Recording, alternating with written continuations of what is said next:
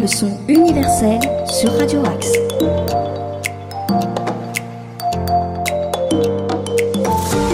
Bonsoir à tous et bienvenue dans ce nouveau numéro de Jukebox. Le concept est simple, nous allons parcourir la vie et l'œuvre d'un grand artiste français à travers une playlist concoctée par notre invité du jour que l'on vous présentera dans quelques secondes. Mais tout d'abord, je vous présente l'équipe de Jukebox avec tout d'abord Nico.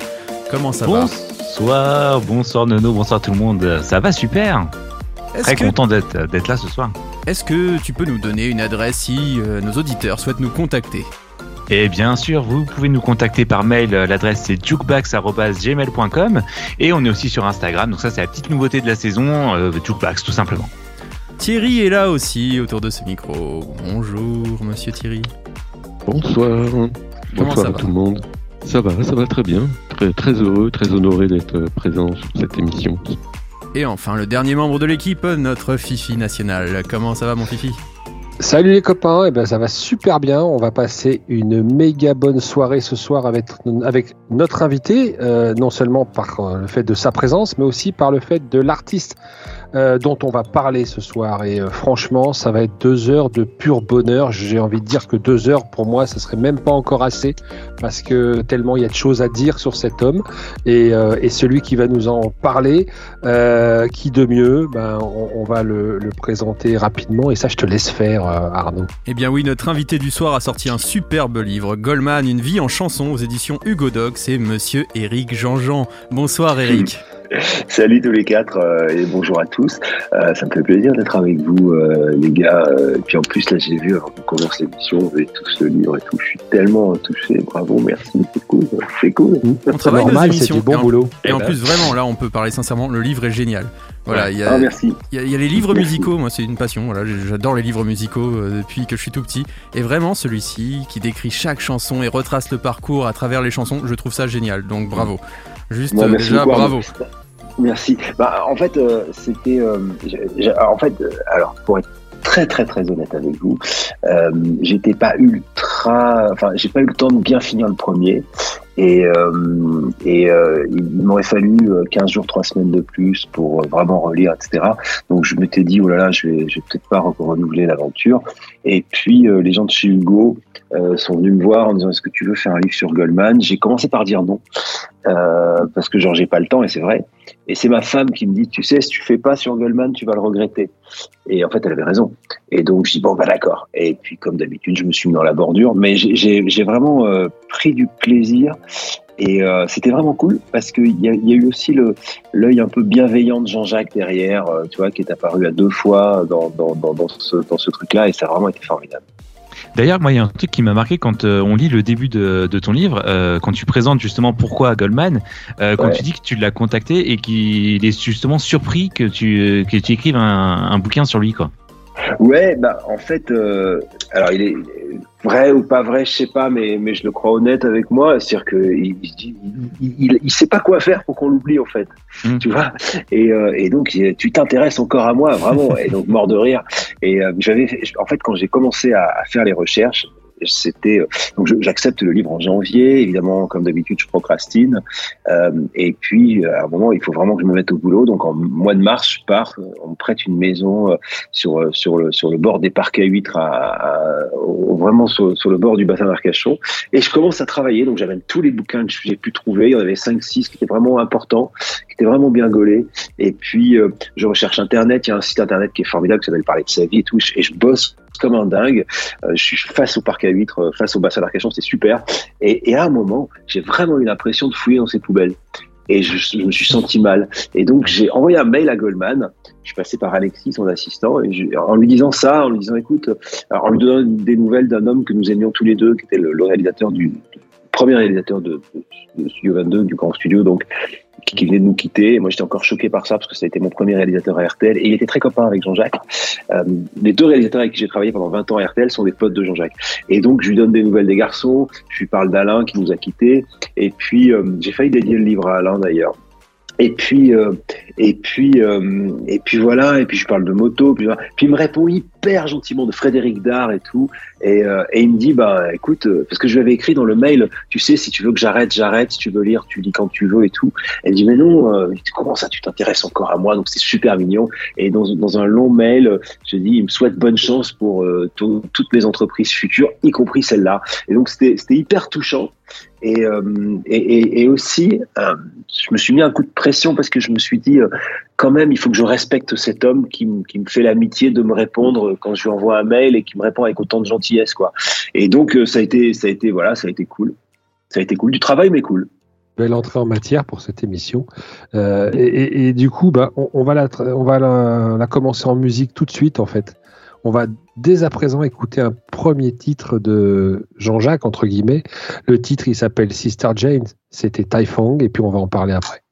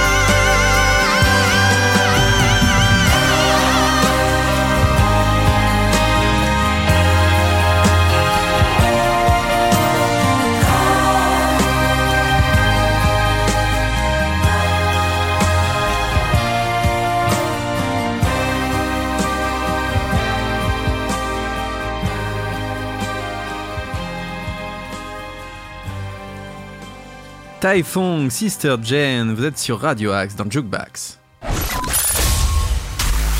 Le meilleur de la musique est dans Jukebox. nous allons parler du parcours justement de Jean-Jacques Goldman et même de son histoire avec toi, Eric. Et cette histoire, c'est aussi Taifong, ses premiers groupes, car il en a eu plusieurs avant de démarrer sa carrière solo. Ouais, ça commence par. Euh, alors, d'abord, euh, ça commence par de la musique à la maison, de la discussion, etc., euh, et, et, une vraie ouverture culturelle. Ensuite, il y a les fameux Red Mountain Gospelers. Donc, ça, c'est ça, c'est assez, c'est assez mignon. C'est-à-dire que il y a il y a il y a à côté de chez lui une église avec un curé qui a acheté un orgue et, euh, et qui se dit que plutôt que les gosses soient dans la rue en train de faire des conneries, bah, autant qu'ils soient en train de faire de la musique. Et, et Jean-Jacques, lui, il sait jouer du clavier. Donc voilà. En parallèle de ça, il y a eu les scouts aussi. Il fera une Jimboree, euh, une, une espèce de grand rassemblement scout. Euh, il ira aux États-Unis parce que il est le type qui sait jouer de la guitare et qui sait jouer les, les gens scouts. Après, il y aura les Phalansters. Alors ça c'est assez intéressant parce que euh, ça lui permettra d'aller jusqu'au golf Drouot et de, et remporter un, un tremplin euh, avec euh, avec les, les, les Phalansters. Euh, d'ailleurs il y a un des types des Phalansters qui vient de sortir son autobiographie. Là je l'ai pas encore lu mais ça doit être intéressant de voir de voir ce qu'il qu'il a. Dans les Phalansters par exemple il y a deux types qui qui vont devenir les Gibson Brothers. Je sais pas si vous vous rappelez de ça quand vous étiez petit. Euh, et donc là, là, ils font du, toujours, ils font du rock. Et puis il y a une petite annonce. Donc là, c'est 72-73. Euh, c'est ces frères d'origine vietnamienne qui cherchent un guitariste euh, pour leur groupe. Donc Tai Fong, grand vent en vietnamien. Mhm. Euh, Goldman euh, lit l'annonce, arrive avec sa Gibson. je pense qu'il sait déjà très très bien jouer. Et il est pris comme guitariste, avec le paradoxe du fait que il n'a pas du tout euh, envie euh, de monter sur scène. C'est d'ailleurs pour ça que les Taifong embaucheront un certain Michael Jones pour le remplacer quand, quand il ira sur scène. Donc voilà, il va faire des albums avec eux, il va faire des chansons, il va faire ses, premiers, ses premières chansons qui sera un tube, euh, qui sera le, seul et unique tube hein, de Taifong. On en parlait en antenne, ils existent encore, ils font des concerts, mais dans des tout petits endroits. Enfin voilà, c'est ils sont redevenus ce qu'ils étaient avant que Jean-Jacques arrive en fait. Hein. C'est, je faisais l'analogie avec le foot c'est-à-dire que vous avez une équipe euh, un peu moyenne et puis soudain vous mettez euh, Mbappé ou, euh, ou Zidane à l'intérieur, bah, l'équipe elle se met à gagner des matchs. Bah, c'est un peu ce qui s'est passé avec c'est un peu ce qui s'est passé avec Taifong. Mais en parallèle de ça, entre les Phalansters et Taifong, il s'est passé un truc très important dans la vie de Jean-Jacques. Il est allé à l'armée et en parallèle de ça, il fait ses études de commerce à Lille. Et en fait, pendant ses études, euh, il est avec un de ses copains, Jean-Max, et, euh, et, et, ils sont tous les deux passionnés de musique et, euh, et ils vont voir, euh, ils vont voir un groupe parce qu'ils sont fans d'un groupe de rock, de rock alternatif que vous connaissez peut-être, mais très très Genesis première période qui s'appelle Zoo. Et Zoo, ils ont fait un album avec avec Léo Ferré. Et donc un jour à Lille, Jean-Jacques va voir euh, ce groupe Zoo parce qu'il veut les voir, il n'a rien à foutre de Léo Ferré parce qu'il ne le connaît pas, enfin il en a rien à foutre gentiment. Et puis euh, il se retrouve, euh, il se retrouve devant le concert de Léo Ferré et il se rend compte que avec la musique qu'il aime et ce groupe qu'il aime, il y a devant un type qui, qui, a une puissance de mots insensée. Mm. Et à partir de là, le verre est dans la pomme. C'est-à-dire que Goldman, il se dit qu'il a envie de chanter en français. Et c'est ce qui va créer la scission avec les, avec les frères de, de Typhoon, parce qu'eux, ils veulent chanter en anglais. Et lui, Jean-Jacques, il a plutôt envie de chanter en français. Donc voilà. Il y aura ce succès Sister Jane qui va lui amener un peu quelques télés, quelques photos. Il y a l'anecdote géniale, j'attends la raconter. C'est à l'époque, il avait toujours, euh, après, après son école, euh, au grand désespoir des parents, il avait racheté le fameux Sport 2000 à, à Montrouge à son père, euh, Euh, et, euh, donc les parents étaient désespérés que les enfants aient autant fait d'études pour acheter un magasin de sport, quoi, qu'eux ils avaient eu, euh, son père il a pas eu son bac, etc. Et, et, et, en fait, à force de passer à la télé et d'être vu, les, les, filles vont vouloir savoir qui est le petit brun très mignon qui chante dans Taille Du coup, elles arrivent au magasin de sport, le bouche à oreille, et chaque gars, non, c'est pas moi, non, moi, je, je, suis le cousin. Je suis le cousin du mec. tu vois, on se ressemble un peu, c'est vrai, je dois dire, mais c'est pas moi. Voilà. Et ça, ça, ça, en dit vachement sur la personnalité déjà du personnage avant même qu'il soit connu. C'est vrai. Et, et ce, et ce, qui est dingue, c'est qu'il reste dans le magasin de sport euh, longtemps, même au tout, début de son succès en solo. Ouais, il, ouais. il va falloir, il va falloir attendre qu'il qu ait vendu un million d'albums. Je crois que c'était la, la, barrière psychologique. Ah, de disques, pas d'albums, parce qu'il faut compter 45 tours. Mais euh, en fait, le, le, premier album sort. Le premier album, il n'a pas eu un énorme succès non plus. Hein. Il y a eu un tube dedans, mais c'est pas un énorme succès. C'est pas un super album. Il est vachement intéressant, mais il est un peu dur à écouter. Et il va falloir attendre le succès du deuxième. Et là, Noël, je crois 82, bon, bah, il se fait sa dernière fiche de paie, il dit bon les gars, vous savez quoi, bah, peut-être que je vais essayer de tenter ma chance. Et il se dit pas je vais tenter ma chance pour devenir une vedette, pas du tout. Il se dit désormais j'ai fait un ou deux tubes, ça veut dire que je suis suffisamment connu pour pouvoir aller proposer mes chansons, parce que son idée de base, c'est de proposer des chansons à d'autres. Donc il se dit je suis suffisamment connu, je vais pouvoir, je vais pouvoir proposer des chansons et on va pas me prendre pour un con comme ils l'ont fait au tout début de sa carrière. Parce que s'il est devenu chanteur, c'est parce qu'on voulait pas de ses chansons. C'est ça. Alors, je propose qu'on continue parce que nous, on a bien sûr, on a deux heures à passer ensemble. Non, non, mais on adore, tu le sais très bien. Mais, mais moi, je vais te mettre des, des barrières par moment. Mais en fait, euh, dans ton livre qui est passionnant, euh, je rappelle, hein, qui s'appelle Goldman, une vie en chanson, qui est euh, sorti aux éditions Hugo Doc. tu nous sors, tu nous offres une soixantaine de titres. On peut pas tous en parler ce soir. Pardon. Euh, et du coup, j'en ai extrait. Et là, le premier, le premier, euh, évidemment, je ne pouvais pas passer euh, autrement que par ce titre-là, parce que c'est celui qui a véritablement été son premier succès. qu'on retrouve en page 17 de ton livre, ça s'appelle Il suffira d'un signe. Donc je vous propose qu'on l'écoute, Il suffira d'un signe, et qu'après tu nous en dises deux mots.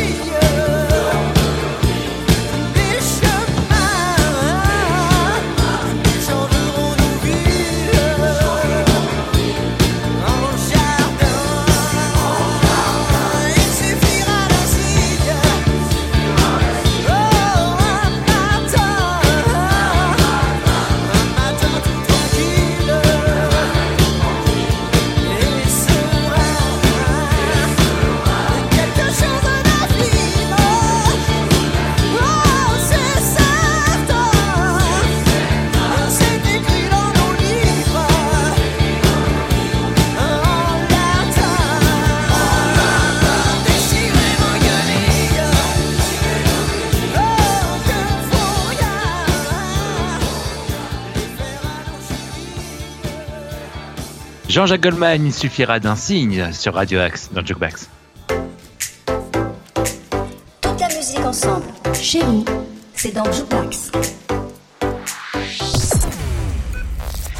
Et, donc, Eric, il suffira d'un signe, c'est un peu le premier tube de Jean-Jacques Goldman. c'est un premier tube au forceps en plus. Euh, il y a des milliards de choses à raconter. Dans cette chanson, il fait allusion à l'Ayatollah Khomeini qui avait passé un peu de temps, euh, qui avait passé un petit peu de temps en France euh, en, 79, je crois, à Neuf-le-Château.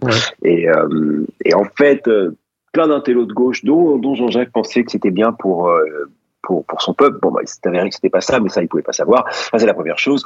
Euh, c'est la, la, la, chanson qui va sortir, le, le single qui va sortir euh, et qui va être le seul succès parce que derrière, il va y avoir un autre single mais qui va pas marché de cet album. Et ce single, vraiment, il doit son succès à Monique Lemarcy, la patronne des variétés d'RTL. Qui, euh, qui, qui, pense que c'est un tube et, euh, et, elle le pense pendant très longtemps. C'est-à-dire que la chanson sort en 80. En plus, il suffira d'un signe. Il y a plein de gens qui ont interprété ça, interprété ça comme l'arrivée de Mitterrand au pouvoir, etc. C'était pas ça. Hein.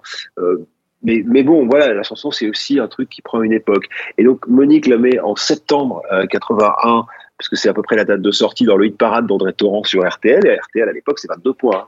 Euh, donc, c'est monstrueux, l'audience de cette radio qui doit faire, je sais pas, 12, 13, 14 millions d'auditeurs. Et donc, euh, ça passe en playlist et tout. Mais ça marche pas jusqu'au printemps 82. Et là, en effet, il est numéro un du top. Et, ça, et, là, ça va être, ça va être le tube de l'été. Mais, euh, mais en vrai, cette chanson, elle va avoir beaucoup de temps, elle va mettre beaucoup de temps pour décoller.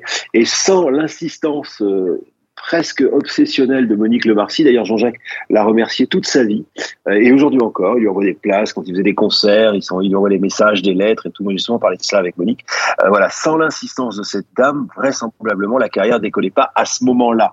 Elle aurait peut-être décollé après, mais elle décollait pas à ce moment-là. Et encore, est-ce qu'elle aurait décollé Je sais pas, parce que le premier album, il chante un peu trop fort. Euh, c'est presque un album de trust, si vous écoutez les paroles. On est dans le social, on est, voilà, il y a une chose qui s'appelle le rap et tout. Enfin, c'est, il n'a pas encore trouvé son style. Et il trop fort parce qu'avant il chantait en anglais et qu'en anglais on peut plus chanter fort et généralement ils le font plus. Enfin, je dis ça, je suis pas chanteur, mais quand il va comprendre comment chanter en français, ça va aller beaucoup mieux. Il plaçait sa voix très haute sur le premier album. Oui, oui, oui absolument. Objectivement, la, voix elle est parfois un peu haute. Euh, les, les, chansons sont plus engagées. C'est le début des années 80. On est chez un type qui est ostensiblement à gauche. Je te dis, euh, c'est un album qui aurait pu être défendu par Trust, tu vois, où euh, il, est, il, est, de cette culture-là à la base. Hein. Après, très vite, il va switcher. Et pense, je pense, que peut-être un de ses regrets, c'est de ne pas avoir été considéré comme un, comme un type qui fait du rock euh, et, et, comme un Jean-Louis Aubert, au fond. Que Jean-Louis, il a le ticket rock et aujourd'hui, il fait de la pop exactement comme on a fait Jean-Jacques Jean Goldman. Hmm. Puis les chansons de Jean-Jacques, si tu écoutes des riffs de guitare, etc., c'est du rock. Mais l'un fait de la variété, l'autre fait du rock. Thierry, tu as une question, je crois. Oui, non, je, juste, euh, ça lui a ouvert aussi également des portes, puisque ça lui a ouvert les portes de l'émission euh, de Champs-Élysées de Michel Drucker. Ouais. Encore une fois, encore une fois, c'est Monique. C'est-à-dire qu'à l'époque, Michel Drucker est animateur sur RTL. Euh, il fait, Jean-Jacques fait une première télé qui est une émission jeunesse, et puis Monique fait venir Jean-Jacques dans l'émission, genre ça doit être Casino Parade, un truc comme ça. Mmh. C'est l'émission de la fin de matinée sur RTL, avant Fabrice. Euh, c'était c'était Michel qui l'a présenté. Et, euh, et, donc Michel reçoit Jean-Jacques euh, à la radio et, et lui fait faire le Champs-Élysées. Et c'est une putain de catastrophe. C'est-à-dire que pas, ça, je crois qu'il y a un problème de bande un problème de playback. Ouais c'est-à-dire que il est il est genre au balcon, on a tous vu les images, il est au mhm. balcon, et, euh, et, et, et, le playback part pas, et lui, il est genre, il est, mais bon, voilà, et puis après, euh, après le, succès, mais quand à l'époque on fait Champs-Élysées, samedi soir à 20h50 chez Michel Drucker, on est exposé. Tu passes sur RTL, tu fais Champs-Élysées, t'es super exposé. Et la chanson, c'est une bonne chanson. Donc voilà, c'est là, là, pour le coup, c'est lancé. T'es super exposé, on est d'accord, mais euh, il y avait, il y a quand même un certain casting et pour pouvoir y arriver à passer, fallait quand même ah que tu sois adoubé par euh, par des gens euh, plutôt haut de gamme, sinon on te diffusait pas trop. Oui, oui, mais, mais vraiment, le, mais complètement. Mais c'est pour ça que Monique Lemarcy, à qui beaucoup de la variété française doit sa carrière, absolument, y est pour beaucoup dans le, le, début de dans, le début de carrière de, de Jean-Jacques. Et donc Jean-Jacques fait Champs Élysées et dans la foulée il y a une émission qui s'appelle La Nouvelle Affiche. C'est euh, le grand studio RTL, mais à la fois, c'est présenté par Philippe Risoli, à la fois sur RTL et sur France 3. Et là, il raconte que quand il est monté sur scène, les gens applaudissaient et hurlaient avant même qu'il ait chanté. C'est-à-dire qu'ils venaient le voir lui, ils ne venaient pas écouter la chanson. Et, là, ça y est, l'affaire est lancée. Ouais. L'affaire est lancée, puis elle est bien lancée. Alors, on, va avancer un peu dans le temps. Et, euh, là, euh, j'ai souhaité, moi, m'arrêter un instant sur un titre que tu évoques très brièvement dans ton livre euh, lorsque, lorsque tu vas aborder le titre J'irai au bout de mes rêves, qu'on écoutera tout à l'heure, et qui fait référence à un triste événement, celui de la mort mm. tragique de Daniel Balavoine. Je propose d'écouter mm. juste un, extrait de cette chanson qui s'appelle Confidentiel. Je voulais simplement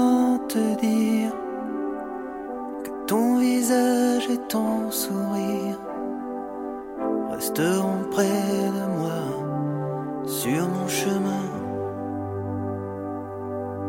C'est pas donc là. Euh, là, là, les deux hommes s'étaient rencontrés déjà, ils s'appréciaient. Hein, C'était deux, bah, deux, garçons. Encore une fois, Monique Lemarcy, ça c'est dingue. Qui fait le lien. Euh, oui, c'est elle qui fait le go-between entre euh, Michel Berger, Daniel Balavoine, qui sont très amis depuis 78 avec Starmania, et euh, Jean-Jacques Goldman. Pourquoi et comment? Parce que Monique Lemarcy, encore elle, je parle beaucoup d'elle, mais vraiment elle est importante dans cette partie-là de carrière de Jean-Jacques.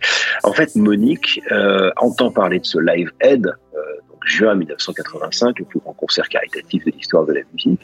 Et, euh, et, en fait, elle se dit, tiens, je vais amener des représentants de la chanson française. Et elle a cette idée de génie de faire le casting, donc elle, invite Michel Berger, France Gall, euh, elle invite Daniel Balavoine et Coco, et elle invite Jean-Jacques et son épouse Catherine. Et hop, tout le monde s'en va euh, au Live Aid. Euh, alors, s'en suivra d'ailleurs Chanteurs sans frontières, euh, même si c'est piloté par Renault, etc. Chanteurs sans frontières, SOS Éthiopie, puis le fameux concert à la Courneuve, qui sera une, qui sera une catastrophe, mais pour d'autres sujets. Mais surtout, une grande admiration et une grand, un grand respect de la part de Jean-Jacques pour ceux qui vont devenir ses deux amis. C'est-à-dire Michel Berger, bien sûr, parce que Michel Berger est un immense compositeur, parce que c'est un auteur de génie, et, et puis c'est en fait, Jean-Jacques, il a un peu fait ce qu'a fait Michel Berger, c'est-à-dire qu'il a chanté pour lui, avec beaucoup plus de succès que Berger, et puis il a beaucoup fait chanter les autres. Ça, on, Berger, on, lui doit, on lui doit plein de choses. Et, donc, euh, voilà, et, euh, et, Balavoine, parce que Jean-Jacques, il a toujours rêvé d'être Balavoine, c'est-à-dire d'être Balavoine, c'était une rockstar, c'est-à-dire mm. qu'il avait les mêmes idées politiques, intellectuelles que Jean-Jacques, mais avec en plus une grande gueule.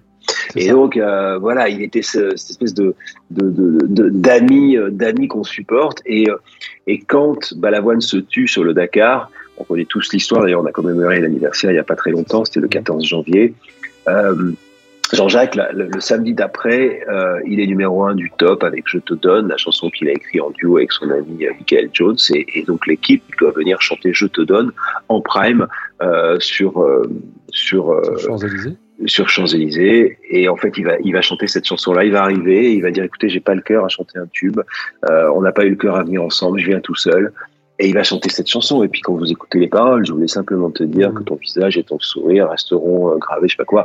Waouh est super belle. Et donc à jamais pour les, pour les amoureux de Jean-Jacques et euh, ceux qui, pleuraient Balavoine, comme, comme dit Delerme dans sa chanson, euh, ben, cette chanson euh, voilà, confidentielle reste liée à cette émission de télé, Champs-Élysées, le samedi qui suit la disparition de Balavoine sur le Dakar. Et donc tout ça, c'est c'est cette histoire qui est écrite ensuite dans l'autre titre qui s'appelle et qu'on va dont on va parler, qui s'appelle J'irai au bout de mes rêves. Tu, tu as associé ces, ces idées de ces deux garçons qui voulaient aller au bout de leurs rêves. Bah ouais, mais regardez, euh, vous avez, euh, vous avez d'un côté Balavoine euh, qui grandit dans une famille nombreuse du sud-ouest de la France, une espèce de grande gueule qui est, qui est un grand choriste, qui doit sa carrière à Patrick Juvet, donc Daniel Balavoine. Ah. C'est lui qui le fait chanter pour la première fois comme choriste. C'est lui qui le branche avec Barclay. Il fait trois albums qui marchent pas du tout chez Barclay. Le vieux, il a envie de le foutre dehors. Et puis un jour, il y a le chanteur. Et en parallèle de ça, en même temps que le chanteur, il y a, il y a euh, comment Michel Berger qui a vu encore Michel Berger, vous voyez le trio là. Mmh. Michel Berger a vu à la télévision Balavoine qui chantait une chanson qui n'a pas marché, mais quand même une grande chanson qui s'appelle Lily Marlène, et, euh, et, et du coup euh, il lui propose de, de jouer Johnny Rockford dans Starmania. Donc on a d'un côté ce type-là qui a galéré et qui a vraiment voulu être ce qu'il est, Et puis de l'autre, Jean-Jacques Goldman, qui, euh, quand il arrive en 1980, il a 30 ans, ça fait 10 ans qu'il fait de la musique, mine de rien, euh, et que et que ça marche pas. Hein. Tu vois, Typhoon, ça a un peu marchoté. Euh, les Fallonsters, ça a pas marché du tout, même s'il y a eu le tremplin. Donc en fait, Jean-Jacques, quand on a l'impression quand il arrive avec Il suffira d'un signe, c'est son premier tube, mais pas, enfin sa première chanson, mais pas du tout. Il y a 10 ans de chansons, il a fait Sweet Memories, une espèce de recollection du slow qui a pas marché. Enfin, il a fait plein de trucs. Et puis, euh, et puis voilà. Donc en fait, on, ouais, on, se dit, j'irai au bout de mes rêves. Là, on a, euh, comment dire, un élément clé de la personnalité de Goldman. C'est-à-dire, euh, vas-y quoi vas-y, j'irai. Et, et, il, va, il va marteler ce message pendant toutes les années 80. Si tu as envie de faire quelque chose de ta vie, fais. Vas-y, fonce. Ouais. C'est ça. Eh bien, écoutez, chers auditeurs, je vous propose d'écouter tout de suite J'irai au bout de mes rêves. C'est sur Radio Axe dans la spéciale Goldman avec notre ami Eric Jean-Jean.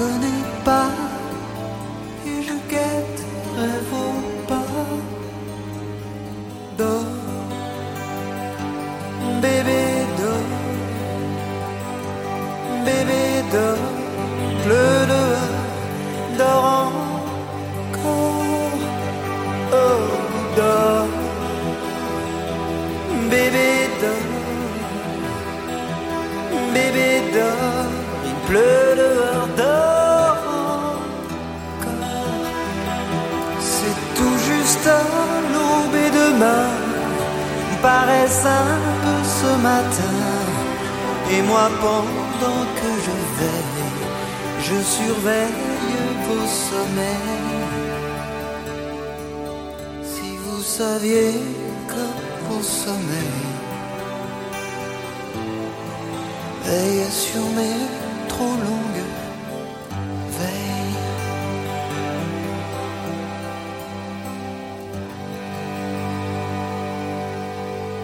Et voilà, là c'était Dor bébé d'or, donc ce, ce, titre de Jean-Jacques Goldman sur Radio Axe.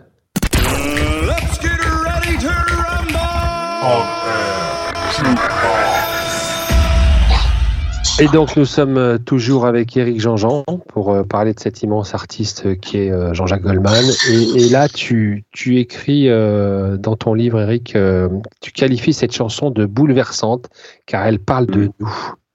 Alors explique-nous. Bah oui, ben, en fait, euh, cette chanson, c'est euh, d'abord ça, ça m'a fait des, travailler sur cette euh, sur ce livre m'a fait m'a fait imaginer que Goldman était pas un type qui dormait beaucoup ou bien. Mhm. la nuit lui appartient, c'est-à-dire que la journée et d'ailleurs il l'a prouvé avec le reste de sa vie, mais la journée il est il est un être humain normal avec des occupations normales et, et un papa euh, tout à fait présent et normal, encore qu'il est, je pense, encore plus présent sur les trois petites filles, enfin les trois plus jeunes que sur les trois premiers enfants. Euh, mais, mais quand même, voilà. Et donc, euh, en écoutant cette chanson, évidemment, ça m'envoie, ça m'envoie dans le pavillon de Montrouge où il a habité pendant très très longtemps jusqu'à son divorce avec Catherine. Mais mais ça, ça, ça nous envoie dans notre enfance à nous, c'est-à-dire moi, je me souviens, par exemple, quand, quand ma fille Canel, qui a aujourd'hui 25 ans, était petite, m'être levée en pleine nuit, poser la main sur son ventre pour être sûr qu'elle respirait, enfin, ce genre de trucs. Et, et, et Goldman, pour, pour, pour moi, c'est à ça qui m'a fait penser. Et c'est pour ça qu'il me raconte qui raconte ma vie, la vie d'un papa qui. Euh, Bruel a écrit une belle chanson là-dessus. Il dit, euh, euh, en substance, en gros, quand on ne sait pas ce que c'est que d'être inquiet avant d'être parent. Et, et en fait, c'est ça. À partir du moment où vous gosse, si vous avez des gosses, ben, vous avez toujours un petit moment d'inquiétude. Donc voilà, la, la, la, nuit, c'est le moment où justement les, les inquiétudes peuvent ressurgir. C'est à ce moment-là où euh, ce qu'on a de plus cher euh, est, est, est, de plus fragile euh, et, est, endormi et donc encore plus à la merci de quoi que ce soit. Donc voilà, ce Dor bébé d'or, ça raconte ça, mais ça raconte la vie d'un papa quoi. À l'époque, quand il fait Dor bébé d'or, je pense qu'il a, je pense qu'il a, il a ça, il a Caroline d'abord et puis, puis Michael. Nina va arriver un petit peu plus tard. Euh, mais c'est le c'est le le Jean-Jacques euh, euh, première génération j'ai envie de dire tu vois. C'est-à-dire il rencontre Catherine dans la deuxième partie des années 70 ils se marient très enfin ils se, connaissent depuis longtemps mais ils se marient dans la deuxième partie des années 70 et puis jusqu'à leur séparation en 95 16 17 on ne sait pas trop exactement et puis ça me regarde pas. Mais il est voilà c'est la première partie de sa vie parce que sa deuxième partie va commencer avec Nathalie et quand il arrêtera le métier à partir de 97 il est avec Nathalie et, il sait qu'il a en point de mire le fait qu'il va arrêter. Mais le, le, ouais, ce, Goldman parle de moi, parle de vous, les papas, et, euh, c'est assez mignon. Et puis c'est aussi d'un type qui, euh, qui pour la première fois, c'est pas souvent qu'il écrit sur lui, mais il parle aussi de ses angoisses dans cette chanson. Elle est très touchante, elle est bouleversante cette chanson. C'est vrai. Et quand on est papa, je suis d'accord, je te rejoins tout à fait. Ça nous fait quelque chose de ces, ces, ces, textes, ces paroles nous font quelque chose. Oui, Nico?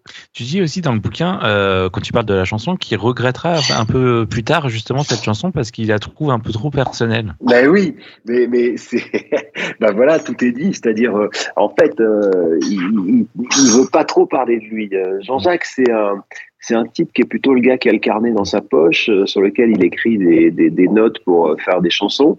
Et, euh, et, en fait, euh, il est plutôt un observateur du monde. Globalement, euh, il a donné beaucoup de lui, et c'est précisément ça qui a été passionnant dans les recherches autour de cette chanson, de ces 60 chansons.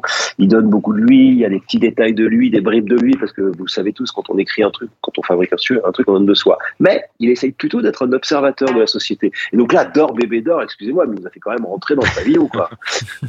Tu vois, et dans la chambre des gosses. On a été voir la chambre des gosses. Donc bah ouais, je comprends qu'il est, qu'il est, enfin, connaissant Goldman, je comprends que ça lui ait fait mm. drôle. Il fait un peu pareil avec euh, Qu'elle soit-elle, où il se livre en tant que papa encore. Ouais, ça c'est magnifique. Moi, mm. ça c'est une belle chanson. Euh, et d'ailleurs, c'est marrant parce que euh, l'autre jour, j'ai passé à la radio La Superbe, euh, enfin un extrait de la, de la Superbe et une chanson qui, qui s'appelle Ton héritage mm. euh, de, de, de, Benjamin Biolay. Et Benjamin, il fait un peu ça aussi dans Ton héritage, c'est-à-dire qu'il fait un, un, portrait de lui en, en, en, donnant ça comme héritage à sa fille. Et là, Jean-Jacques, euh, tu vois, euh, qu'elle aime aussi, c'est une qualité que j'ai. Et en fait, quelque part, il parle aussi un peu de lui. Et, la transmission. surtout, ce qu'il dit, ouais, mais ce qu'il dit, c'est que on a tellement envie de les aider, on a tellement envie mm. de les porter, on a, mais, mais, mais, mais surtout, faut les lâcher et euh, qu'elle soit elle le mieux qu'elle pourra, c'est ça que ça veut dire. Et c'est c'est une forme de une forme de sans donner la leçon, une forme d'explication de ce que peut être de ce que peut être l'éducation telle qu'il la voit. D'ailleurs, il fera un, avec Etchegoyen qui est un qui est un, philosophe, il fera un livre sur les papas qui est euh, qui est super sympa, qui s'appelle Les pères aussi ont des enfants. Euh, et euh, non, les pères ont des enfants, je crois. C'est un dialogue avec ce type, et, euh, et c'est un, un, projet qui lui a vraiment tenu à cœur. Il, il, a, il a, je crois, pris beaucoup de plaisir. Il avait beaucoup d'envie de faire euh, cette réflexion sur la sur la paternité. Je sais pas si, au fond, je sais pas s'il a vraiment eu le temps de s'occuper des trois premiers. C'est peut-être aussi mmh. pour ça qu'il s'est autant occupé des trois autres. Mmh. C'est vrai. Alors du coup, euh, on va enchaîner avec un, un autre titre. Euh, c'est un, euh, ce titre, c'est l'un des plus gros succès de Jean-Jacques Goldman. Et, et, donc ce titre, ça s'appelle, il s'appelle Je marche seul. Mm. Alors euh, celui-là, qu'est-ce que tu vas nous dire de sur ce titre? Ah, C'est la continuité. Il a laissé partir ses enfants. Maintenant, il marche seul. Et ouais, puis c'est la nuit, encore une fois, c'est la nuit. Euh, c'est, c'est, euh, il y, a, y, a un truc, il y, a un truc avec Goldman. Il y a une autre chanson qui s'appelle Nuit, qui est un chef-d'œuvre. Il a des angoisses en fait la nuit. Ouais, je pense. Je, enfin, ah, putain, je fais le psy alors que franchement, euh, je n'ai jamais psychanalysé quiconque. Alors, ce que je pense, ce, que, ce qui transparaît et ce qui m'a un peu surpris dans les chansons, c'est que cet homme qui paraît euh, si frêle et si costaud, tu vois, c'est mmh, mmh. par rapport à moi que c'est une grosse carcasse, c'est un type assez fin, très, très, très dessiné. Il est très fort. Il est très, très, euh, très dur et très fort. Et, euh, et en fait, les failles de Goldman, elles apparaissent la nuit. Et euh, ouais. Ouais, il est, il est très fort, mais euh, je sais plus si on en parlait à l'antenne ou en antenne, mais c'est aussi un peu l'éducation et ce qu'il a reçu de son papa. Ouais, son papa, il est fabuleux. Son papa, euh, son papa, c'est un, un, héros d'abord. Hein. C'est mm. euh, un, un Jean juif. Mm. Euh, je vous la fais courte, mais en gros, il naît au début du siècle en Pologne. Euh, il est orphelin très vite et, euh, et, il grandit au pays des pogroms, donc antisémite. Et donc il se dit, il faut que je me barre, quoi. Et donc il s'en va. Il arrive en Allemagne, c'est mm. pire parce que là, c'est le moment où l'Allemagne est en train de devenir nazie. Donc il arrive en France. Euh, alors, il est mineur dans les mines de plomb en Bretagne. Je savais pas qu'il y avait eu ça, mais il y a eu des mines de plomb en Bretagne. Et puis, euh, à un moment, il s'engage. Alors, c'est pas la Légion, c'est une partie de l'armée. Il part en, en, Afrique du Nord, et, euh, et c'est à ce prix-là qu'il va gagner sa nationalité française. Et, euh, et ensuite, pendant la guerre, il est, il est évidemment mobilisé héros de guerre, croix de guerre, c'est un type qui a été un grand combattant, et quand il est démobilisé, il se rend compte que c'est vraiment la merde, parce que la France a perdu la guerre, que les nazis sont là et qu'il est juif, et donc euh, il a deux solutions, c'est-à-dire euh, où il part dans un camp de concentration, ou bien, euh, ou bien il se bat. Et donc il va rentrer dans le maquis. C'est lui qui va diriger le, le, commando qui va libérer la ville de Villeurbanne. Et, et en fait, il, il va être un, un, un, grand, grand, grand héros de guerre. Je, pèse presque pas mes mots en disant euh, Jean Moulin juif, et ne rien dire aux enfants. C'est-à-dire qu'il fait partie de cette génération, mais, je, mais on a tous un peu connu ça. Ceux qui ont vraiment vécu la guerre, ils n'ont pas parlé.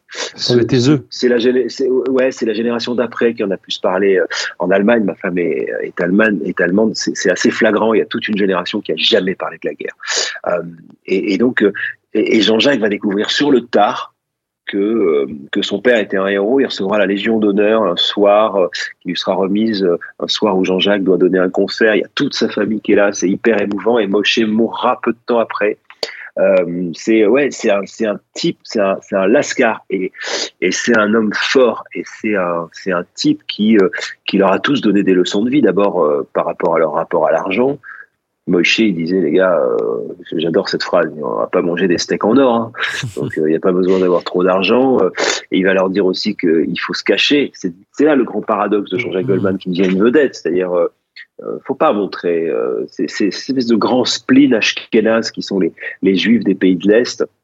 Et, et, donc, ouais, c'est vraiment, c'est vraiment un personnage qui, qui, lui a amené justement cette, cette, cette culture, cette culture-là, et puis la culture de l'envie. Et donc, après, quand, euh, quand chez les Goldman on grandit, on est de culture communiste, parce que, parce que Moshe est communiste intellectuellement, mais ne sera jamais encarté, parce qu'il s'est rendu compte qu'en Russie, les mecs faisaient quasiment la même chose que les nazis, euh, mais euh, sous prétexte du pouvoir communiste. Euh, mais, mais quand même, on est, on est, on est communiste, on, on, on est à gauche. Ça parle sur. Bon, il y a le grand frère, demi-frère, hein, qui, qui lui sera carrément révolutionnaire. Euh, il y a, y a, y a Jean-Jacques et Robert qui s'en foutent un peu parce qu'ils ont plutôt envie de rock'n'roll. Mais quand même, on parle de politique. La, la, la grande sœur, euh, la grande sœur de Jean-Jacques, Catherine, elle est, elle est très, euh, elle est très, elle est très politisée elle aussi. Enfin bon, ça, ça parle de politique. Donc voilà, il y a, y a ce truc-là, faut pas se planquer, faut se planquer. Il y a, ça sert à rien d'avoir trop d'argent ou de montrer qu'on est riche. ça c'est plutôt pour les séfarades. les, les, les, sont plutôt des gens qui, qui veulent euh, qui veulent y aller doucement et, et un peu dans, dans, une forme de sobriété. Et Jean-Jacques, il est exactement comme ça. Et à la fois, parce que je parle de, de, de judaïsme, et à la fois, euh, ils sont pas pratiquants dans la famille du tout. La preuve, ils sont communistes, on est plutôt sans Dieu quand on est communiste. Mais Jean-Jacques, il dit, je serai juif tant qu'il y aura des antisémites. Et ça aussi, ça fait partie des choses qui sont importantes à comprendre chez Jean-Jacques. C'est-à-dire que la religion, les machins, etc., euh, je, je pense que c'est pas, c'est pas son histoire. Mais à partir du moment où il y a les antisémites, oui, il revendiquera le fait d'être juif. Eh ben, écoute, c'est une euh, très belle, euh, très belle présentation et très belle. Qu'est-ce que j'ai dit que j'allais que j'allais que j'allais être court, ça? T'allais être court. bah écoute, là, t'as été court parce que je sais que tu Thierry étais capable de faire beaucoup contre. plus. Alors oui, Thierry, pardon ce que tu décris là, il me semble bien que Jean-Jacques, il l'a exprimé dans deux titres. C'est né en 17 à l'Edenstadt et dans Rouge. Ouais, ah putain. Pour moi, Rouge, c'est euh, les deux chansons que tu cites sont pour moi deux chefs-d'œuvre et peut-être les deux chefs-d'œuvre de Goldman. Mm. C'est-à-dire, c'est mm. des, des chefs-d'œuvre en puissance. Mm. C'est-à-dire que 17 à l'Eidenstadt, qui, qui, est la plus connue, elle parle de ça. Elle parle du fait que hum, comment dire euh, Bon, alors musicalement c'est canon, je vais pas en faire des caisses, mais cette chanson, elle parle du choix. Qu'est-ce que j'aurais fait moi si j'étais né en 1917 à Leidenstadt? C'est une ville qui n'existe pas, c'est un nom qu'il a inventé, c'est un, un, mot allemand. Leiden, c'est la c'est la, douleur, et Stadt, c'est la ville, donc la ville de la douleur.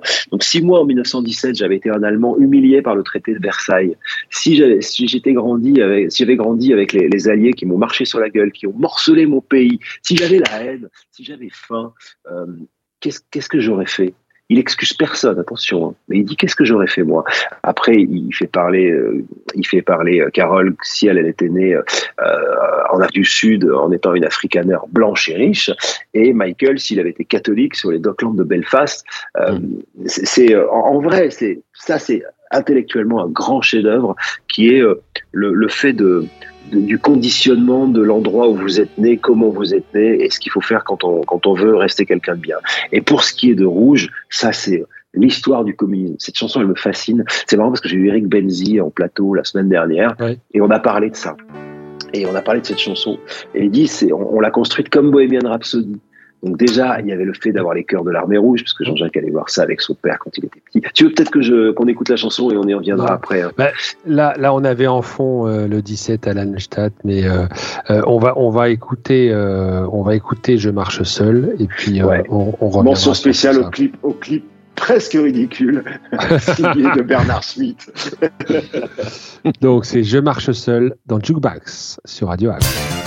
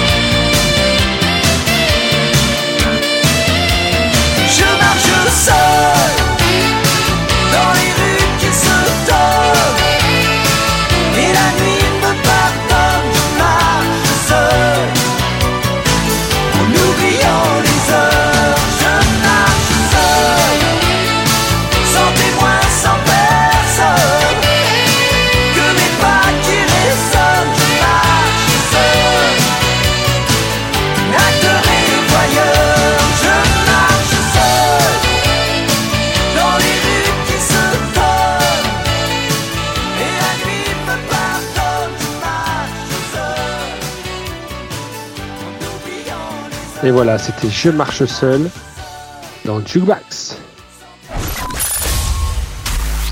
Le meilleur de la musique est dans Jukebox. Alors, on est toujours avec Eric Jean-Jean pour parler de Jean-Jacques Goldman. Et, euh, et, là, alors maintenant, euh, on peut pas retracer la carrière de Jean-Jacques euh, sans parler de son engagement. Alors, on a parlé juste avant de, bah, de l'engagement de son papa, finalement. Et, et, là, on va parler de sa façon à lui de s'engager, et notamment bah, pour aider les autres, et, et, son engagement pour les restos du cœur. Je vais vous dire un truc. Jean-Jacques fait partie de ceux qui pensent que un, une action, quelle qu'elle soit, vaut mille fois mieux que toutes les paroles. Et donc, quand il s'engage, il fait des choses. Il dit pas des choses, il fait des choses. Et euh, et il y a un truc qui est fascinant, parce que j'avais jamais réfléchi à ça avant de faire de la promo pour ce livre. Jean-Jacques Goldman, c'est 20 ans de carrière, 30 ans au service des Restos du Cœur. C'est-à-dire ouais, 30 ans de sa vie passée à travailler bénévolement pour une association caritative. Je, enfin, tu vois le ratio. Je ne connais ouais. aucun autre artiste au monde. Bob Geldof a fait des choses formidables. Mmh. George Harrison a fait des trucs formidables. Il y a des, il y a des Bono, formidables. Etc., ouais. Mais euh, Bono, alors Bono, pareil. Mais euh, il a passé 30 ans de sa vie à, il a offert 30 ans de sa vie euh, à, au, au, Resto du Cœur. Et ça, et je pense même, je vais plus loin, euh, je, je, le crois, mais, mais Michael me l'a dit entre les lignes, Michael Jones l'autre fois, il m'a dit, tu sais, euh, sans, euh, sans Jean-Jacques, il n'y aurait peut-être plus de Resto du Cœur aujourd'hui. Mmh. C'est-à-dire que, en ah, fait, justement, donc, comment elle est née cette chanson euh, Alors, cette chanson, elle, en fait, elle arrive euh, par Coluche, donc il y a cette idée de créer les Restos du Cœur, et à ce moment-là, le, le type qui fait des tubes, c'est Goldman. Et donc Coluche, il connaît pas Goldman, Goldman, il connaît pas Coluche. Ils ont passé qu'une seule après-midi dans leur vie ensemble. C'est Coluche est venu offrir une guitare, une Gretsch à, à Jean-Jacques. Ils sont allés à Montrouge, ils avaient grandi à Montrouge tous les deux. Et cet après-midi-là, pour la première fois et unique fois de sa vie, Goldman et Coluche ont passé l'après-midi, ils sont baladés dans Montrouge et voilà, je sais pas ce qu'ils se sont dit, mais ils ont passé l'après-midi ensemble. Mais ils se connaissaient pas. Et Coluche va voir euh, dans la loge de, de, de, de Jean-Jacques à Canal, parce qu'il faisait à l'époque, euh, Jean-Jacques faisait une émission et euh, on, on, croyait que c'était au Zénith, mais en fait c'est à Canal. Et, et, euh, donc il va lui dire, lui dit, écoute, voilà, euh, il y a cette fameuse phrase, quoi, j'ai besoin de toi, faire des tubes, euh, faut que tu me fasses une chanson, euh, tu sais, là, les trucs qui marchent à la radio, faut que je gagne de l'oseille et tout. Bon, d'accord, ok, il faut pour quand? Bah, la semaine prochaine. Et donc, cette chanson, elle est faite à l'arrache, mais c'est génial. C'est-à-dire, Jean-Jacques l'a fait à l'arrache dans son fameux studio Gang. La, la, la, la, photo là de, de, la, de la couverture de, du livre, c'est derrière la console du studio Gang, dans lequel il fera justement Gang pour Johnny Hallyday, etc. Un studio de, de la rive gauche à Paris. Et c'était sa console fétiche jusqu'à ce qu'il commence à travailler avec Benzi, c'est-à-dire les années 90. Mais ça, c'était ça, son studio fétiche. Donc il fait ça à Gang, et puis euh, il faut des stars. Alors Michel Drucker, il va venir.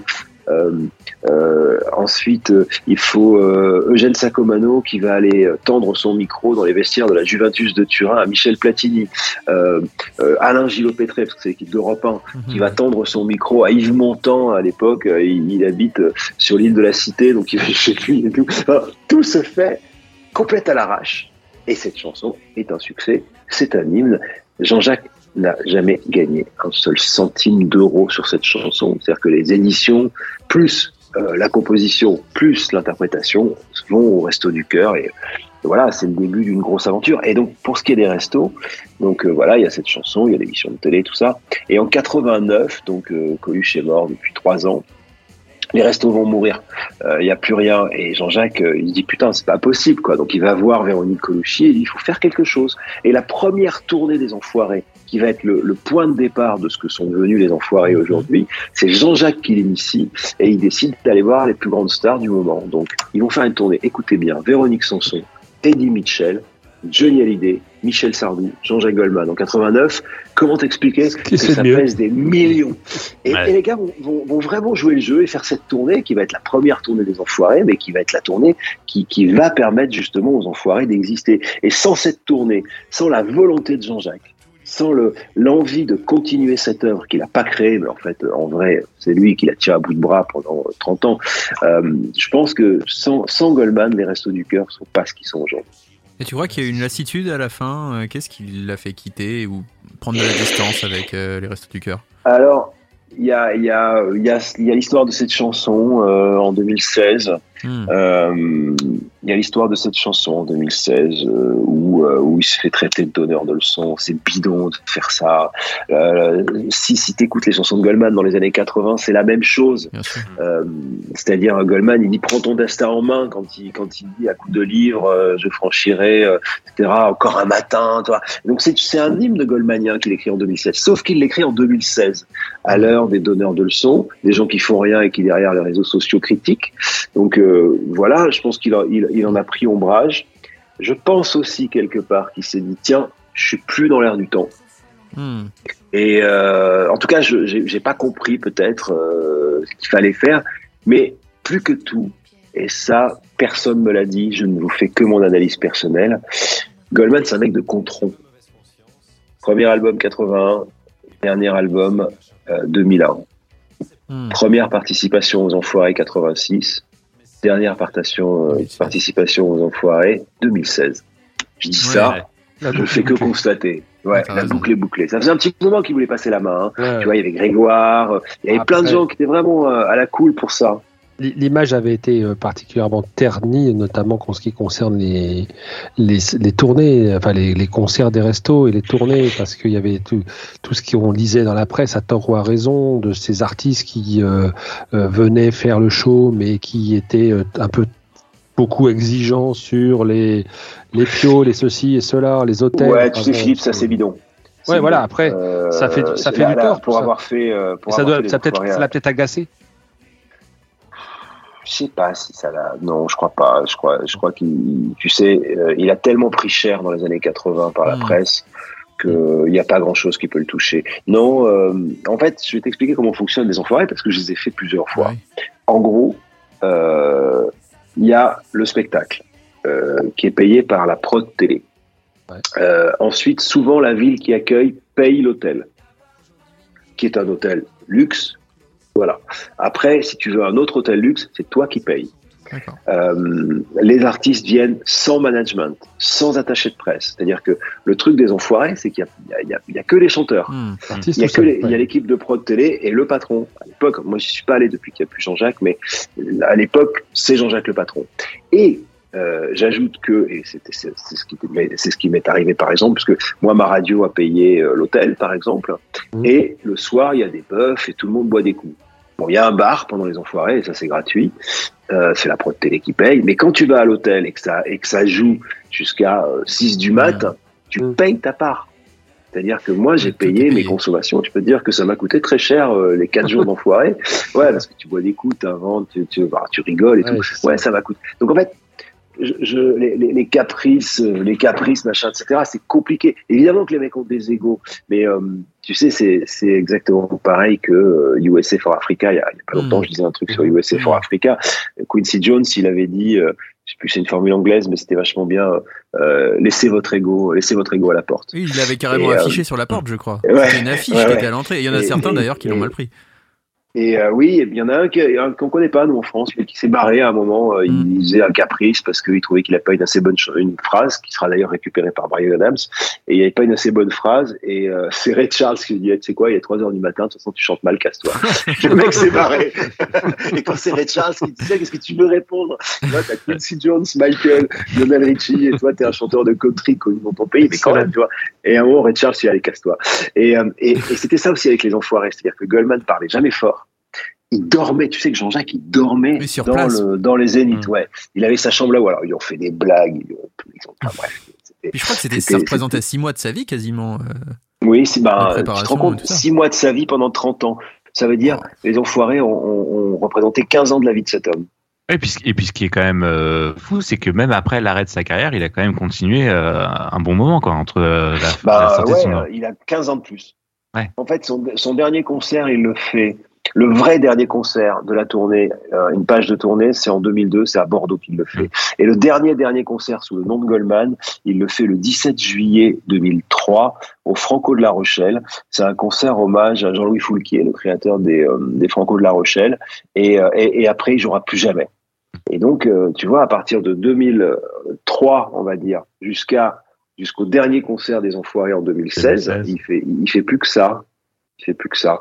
Et, et ouais, t'as raison, c'est à peu près six mois de sa vie. Donc tu vois, six mois de sa vie sur 30 ans, ça fait 15 ans de sa vie. C'est énorme. Mais à temps plein. Et ouais.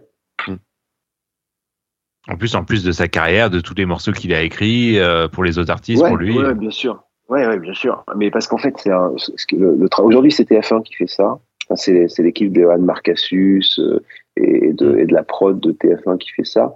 Mais euh, en fait, ce qu'il faut, c'est choisir les bonnes chansons, faire les medley, euh, avoir une petite idée de la chorégraphie. Alors aujourd'hui, ça nous paraît un peu kitsch parce qu'on n'a plus du tout de recul.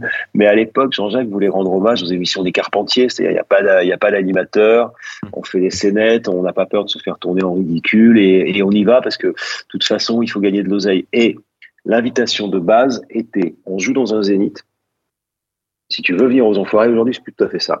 Mais si tu veux venir aux enfoirés, il faut que tu sois capable de remplir tout seul un zénith. Hmm. C'était la règle de base. C'est comme ça que ça a commencé. Et comme ça, ça tue toutes les trucs, genre, ah ouais, mais il va pas prendre lui, les ringards, il va pas prendre lui. Bah, Pas en fait, on s'en branle. Mm. L'i- Mhm. L'idée, non, absolument. L'idée, c'est, euh, il peut remplir un zénith, il est le bienvenu. Ok. Alors, on a, on a vu la période Resto du Cœur. Maintenant, Jean-Jacques Goldman, c'est aussi de nombreux, nombreux et très nombreux succès écrits et composés pour d'autres. Et, et le premier dont j'aimerais parler ce soir, parce que forcément, on peut pas passer autrement que de parler du taulier. Et cette chanson sublime, mais euh, je, je la kiffe à un point, tu peux pas imaginer, qui s'appelle L'envie de Johnny Hallyday. Alors, je vous propose qu'on l'écoute. Et puis après, on en parle tous ensemble. L'envie, Johnny Hallyday sur Radio Axe.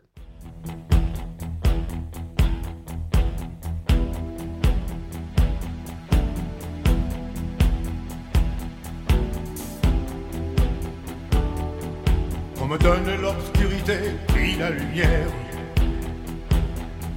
On me donne la faim, la soif, puis un festin. Qu'on m'enlève ce qui est vain et secondaire. Je retrouve le prix de la vie enfin. Qu'on me donne la peine que j'aime dormir. Qu'on me donne le froid pour que j'aime la flamme. Oh, pour que j'aime ma terre, qu'on me donne l'exil et qu'on m'enferme un an pour rêver à des femmes. On m'a trop donné bien avant l'envie, j'ai oublié les rêves et les merci, toutes ces choses qui avaient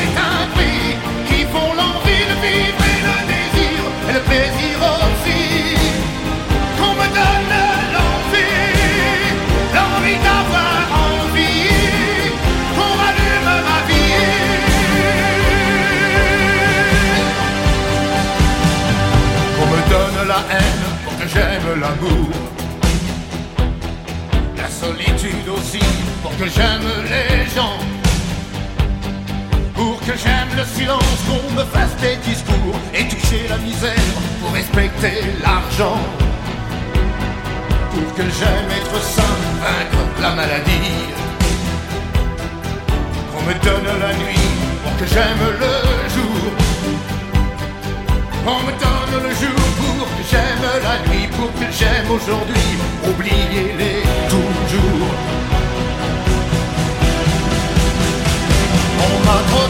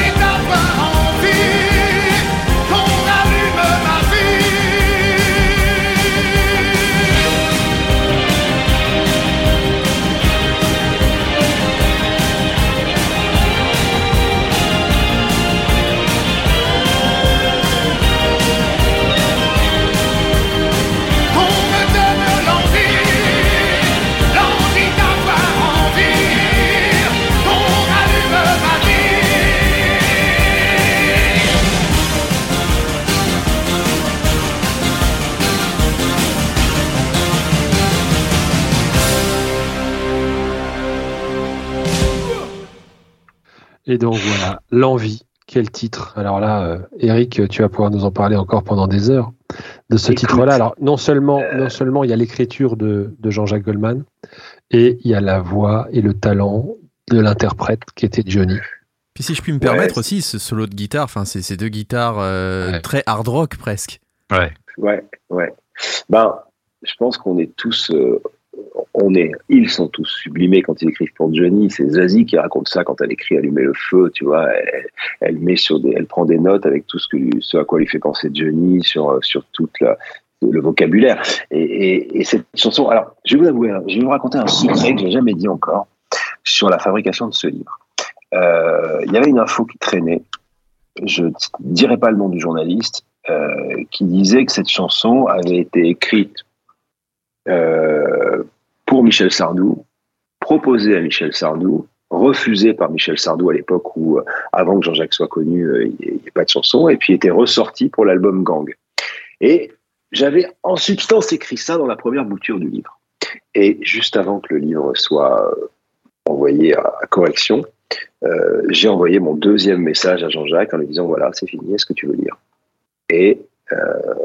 Ils ont le- Alexis, qui est son assistant perso, et, Jean-Jacques ont lu tous les deux. Et Alexis m'a rappelé super gentiment en me disant écoute, Eric, il y a, euh, y a 4-5 inexactitudes dans ce que tu dis. Il y a, il y a- il y a 4-5 trucs où tu te trompes, une date de concert, enfin, tu vois, des, trucs. Et, parmi les choses dans lesquelles ils m'ont dit tu t'es trompé, c'est pas ça. C'était cette chanson. Et donc, ce que je peux dire de cette chanson, c'est que initialement, elle a été écrite il y a longtemps et probablement en pensant à Michel Sardou. Mais cette chanson n'a jamais été proposée à Michel Sardou. Jamais. Et quand soudain euh, Jean-Jacques en 86 se met à, à penser à des chansons qu'il va donner à, à Johnny Hallyday, il se souvient de cette chanson en, en- en se disant ben euh, elle colle encore mieux à, à Johnny qu'elle ne collerait euh, à, à Michel et donc il retravaille sans doute un peu les paroles et il en fait l'envie et euh, quand vous voyez euh, le, le- le- les paroles de cette chanson on m'a trop donné bien dans l'envie j'ai oublié les rêves et les merci toutes ces choses qui avaient un prix qui font l'envie de, vivre et le, plaisir et le désir aussi je dis Ouah, putain. Et c'est Johnny c'est à dire que Johnny est un, est un enfant de la balle qui à 17 ans devient le prince d'un pays. Et il mourra roi de ce pays après en avoir été le prince, parfois le prince noir, parfois le prince maudit, parfois le, prince dehors, mais il a toujours été là. Et donc, euh, ouais, évidemment, depuis qu'il a 17 ans, Johnny est un prince. Donc, euh, l'envie, c'est une chanson qui lui colle à la peau. Et, surtout, Jean-Jacques, il a toujours été fasciné par les grandes voix. Et donc, euh, tu vois, euh, si tu vois la, chanson, si tu l'écoutes là, et puis, on m'a tout Paf. Ouais, Et c'est ça. putain, ils sont pas 50 à bien pouvoir la chanter. Oh, et, et, euh, et Johnny, et Johnny, il l'envoie. Et derrière euh, cette orchestration ultra rock qui colle à Johnny, et cette chanson, elle est jamais aussi bien que sur scène. Et, et à partir du moment où il a eu cette chanson pour l'album Gang, bah, il a tout le temps joué sur scène et, et il a eu raison de le faire. C'était vachement mignon. Et, et, euh, et- d'ailleurs, Johnny et Jean-Jacques sont, sont pas copains. Ils ont jamais été copains. Ils ils s'aiment bien, ils se respectent. Il s'admire. C'est pas comme euh, euh, ils s'admirent, mais euh, mais par exemple Goldman et euh, Johnny et, Michel Berger, qui qui avaient fait la- l'album Rock'n'Roll Attitude, étaient devenus des amis. Euh, Goldman et Goldman et Johnny ne sont pas devenus des amis, mais c'est devenu des gens qui s'aiment beaucoup, qui se respectent beaucoup. Jean-Jacques fera d'autres chansons, il fera l'album Lorada, etc. Mais euh, le, la, la- la relation, elle est impossible, elle est impossible euh, à imaginer entre Jean-Jacques et, et, et Johnny. D'ailleurs, elle est toute résumée dans une chanson, dans une chanson qu'ils ont chantée. Et après, pardon, je vais te laisser parler, Nico. Excuse-moi. Je Euh, t'en prie. il y a, y a, y a, y a un truc. Euh, c'est, il a écrit pour euh, pour Johnny, Jean-Jacques, une chanson qui s'appelle Je la croise tous les matins. Hmm. Et euh, je la croise tous les matins, 5 heures du mat. Elle va prendre son train et moi je rentre. Tu vois, genre le fêtard euh, qui tous les matins croise une petite pépette super mignonne, fraîche et, et qui en fait représente la vie qu'il aura jamais. Bah ça, c'est une chanson signature pour Johnny. Et au Stade de France, Jean-Jacques est monté Hmm. Euh, et, il l'a chanté. Et à, à la à la fin de la chanson, tu vois, je la croise tous les matins, 5 heures du mat, etc. Elle va prendre son train et moi je rentre. Et donc il chante la chanson et la dernière phrase, c'est Jean-Jacques sur scène qui regarde Johnny et qui lui fait Et toi tu rentres. Sous-entendu, moi, je suis ça. couché depuis longtemps. Ah C'est magnifique. C'est magnifique. Il y, a, il y a une autre anecdote qui est plutôt sympa que tu racontes dans le livre euh, entre Johnny et, euh, et Jean-Jacques, c'est euh, par rapport à Envole-moi. Quand, euh, quand il se retrouve sur un plateau télé, que Jean-Jacques chante la chanson et que Johnny dit ouais j'aimerais bien la chanter, euh, j'aurais bien aimé être le premier à la chanter et que euh, Au final, il- proposé. voilà il avait déjà proposé. Mais en fait, il a pas. C'est pas à Johnny qui l'a dit ça. Oui, ça, ça se passe. euh, Mais bah, en fait, tu vois, ça c'est l'humour de Jean-Jacques. C'est-à-dire, euh, je, je crois que c'est. à- Je sais pas à qui il l'a dit exactement. Je pense que c'est à, à Bernard, mon réalisateur, qui réalisait Sunday Rock. Donc Sunday Rock, c'était une émission présentée par Sam Bernett sur RTL où Johnny était l'animateur avec Sam Bernett et, euh, et il recevait des gens, il faisait le bœuf avec eux, avec leur téléphone, machin, etc. sont passés là-dedans. Et, euh, et, et Johnny, qui parfois arrivait très tard dans des états proches de l'Ohio, reçoit Jean-Jacques, il dit ouais, j'aimerais bien chanter cette chanson. Et, et, et Jean-Jacques se retourne, je crois, vers Bernard et il fait ouais bah je lui ai proposé. Hein. ouais, bah oui, c'est ça. Mais tu sais, c'est le truc, ce que je disais tout à l'heure, c'est-à-dire que euh, Jean-Jacques, à un moment, quand tu écris des chansons, tu sais, c'est pareil pour un animateur de télé, c'est pareil pour tout. C'est-à-dire que si moi, par exemple, je propose une énorme euh, émission de télé à TF1, genre en prime time, euh, même si elle est super, ils me la fileront pas parce qu'ils savent pas si je sais produire. Alors que euh, si Arthur propose une émission moins bien, ils savent qu'Arthur il sait produire des émissions et donc ça ça va passer. Et donc en fait, c'est un peu tu prêtes qu'aux riches quoi. Mm. Et là en Mm. l'occurrence, euh, ouais, on n'a pas prêté à Goldman. Après, on lui a beaucoup donné. Alors, on, on va continuer, euh, on va continuer à avancer sur euh, la carrière de Jean-Jacques Goldman parce que là, on est en 1995 et là, Jean-Jacques, il offre un succès inouï à une chanteuse canadienne qui a une voix de ouf, euh, avec euh, un titre tiré d'un de l'album qui s'appelle Deux. Il l'a écrit, il l'a réalisé. Et, euh, et, et tu, tu, nous, tu nous disais euh, à juste titre que cet album, il, est, il a été l'album francophone le plus vendu de l'histoire. Plus de Ouais, 30, 30 millions, ouais. Ouais, un truc de malade. Et, euh, et c'est Jean-Jacques qui fait les- le premier pas vers Céline et René Angéli. Ouais, pour, pour comprendre Jean-Jacques, il aime les voix. Mhm. Son, Ouais. son- sa première grande histoire d'amour avec les voix, c'est euh, Aretha Franklin. Oh, je recommande à tous de regarder le film qui s'appelle Respect. Euh, Bah, je suis covidé, hein, donc du coup, je me fais des vidéos. Et euh, je l'ai regardé, euh, je l'ai regardé il y a deux nuits. C'est formidable. Bon, bref, Aretha Franklin, une des plus grandes voix de tous les temps, et puis surtout un être humain extraordinaire. Et derrière, bah, il va chercher les grandes voix, donc Johnny Hallyday. Euh, il va tenter de trouver Sirima, qui a pas une grande voix, mais qui a quelque chose. Et puis derrière, il y aura Carol Fredericks. Et lui, il se dit que il n'existe pas de Barbara Streisand française Mm. ou euh, de Whitney Houston française. Et, et à un moment, il entend à la radio Céline qui chante une chanson euh, euh, de, de Plamondon euh, qui s'appelle Ziggy. Et Plamondon lui a fait des chansons en français. Et, et ça tombe au moment où Céline vient de gagner l'Eurovision. Euh, donc ça veut dire qu'elle elle, elle envahit le marché américain d'un côté et de l'autre le marché européen. Et c'est très malin, le marché francophone particulièrement. Pour ça, elle fait l'Eurovision, donc elle se fait connaître en Europe. Il y a cette chanson Ziggy qui passe à la radio et déjà elle commence à être connue. Et puis euh, à ce moment-là, il y a déjà eu un album fait par euh, fait par Plamondon, le mec qui a fait Starmania Mm. avec Michel Berger, encore Michel Berger. Et, euh, et Goldman, lui, il a repéré la voix et, et il va voir Angelil et il lui dit euh, je voudrais euh, je voudrais faire un- des chansons pour Céline. Bah pourquoi pas? Non, mais je vais faire un album. Ah ouais, non, mais là c'est compliqué. euh. et il invite Céline aux Enfoirés. Elle vient chanter pour la première et unique fois. Il va chanter avec elle sur la scène, euh, sur la scène de l'Opéra de Paris. Tiens, c'était une des erreurs qui m'ont corrigé. Je l'ai marqué sur la scène de l'Olympia. C'était la scène de l'Opéra de Paris. Là-bas, Jean-Jacques n'a jamais chanté là-bas avec quelqu'un d'autre que Sirima. Généralement, c'est le public hein, sur scène qui Mhm. chantait la, la partie de Sirima. Et, et, et, et- et ensuite, dans la foulée, Jean-Jacques va faire un truc de ouf. C'est-à-dire qu'il va lire tout ce qui a été écrit sur, euh, sur Céline. Il va écouter toutes ses chansons. Il va lire toutes ses interviews, tout ce qui a été écrit au Canada, parce que c'est déjà une grosse vedette. Et il va lui écrire un certain nombre de chansons pour elle, mais au millimètre, c'est de la haute couture. Et j'en ai encore parlé vendredi dernier avec Eric Benzi. Il y a cette scène incroyable où, euh, où euh, il y a Eric Benzi à la console, Jean-Jacques derrière. Donc on écoute les maquettes, c'est des guitares-voix faites par Jean-Jacques, à peine arrangées. Céline, René, et ils écoutent. Et de temps en temps, ils pleurent sur les chansons jusqu'à ce qu'arrive pour que tu m'aimes encore. Et là, ben, et là, tout le monde fond en larmes. Et donc, Mm. ils vont enregistrer. Les orchestrations sont faites avant que Céline pose sa voix. Et je montre derrière parce que c'est là-bas sur Rennes, à Suresnes dans un studio, ils vont s'enfermer à 5 et euh, et euh, il va y avoir Benzi toujours lui, Jean-Jacques, René, Céline et l'ingénieur du son américain de Céline. Il y a une anecdote géniale, je la fais courte. hein.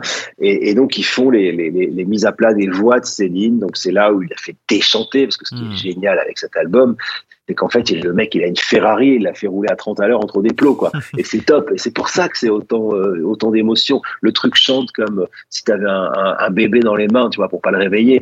Donc voilà. Et donc, il, il a compris la puissance de la voix de Céline Dion, mais aussi sa subtilité. Et, et c'est pour ça que cet album, il est si fort. Et donc, euh, ils font les mix et ils sont hyper fiers des mix. Et puis ça part aux États-Unis. Et quand les mix leur revient, ils trouvent ça dégueulasse parce que l'américain a tout refait. Et ils sont dégoûtés.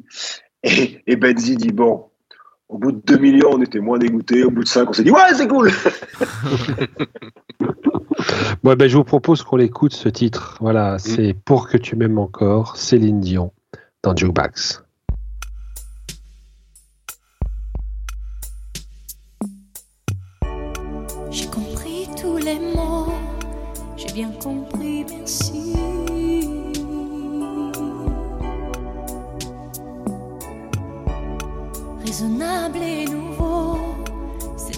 Par ici.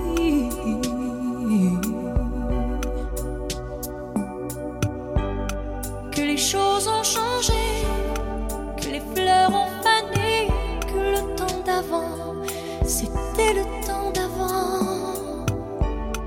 Que si tout s'appelasse, les amours s'y passent. Il faut que tu saches, j'irai chercher si tu l'emportes ailleurs. Même si dans tes danses, d'autres dansent des heures.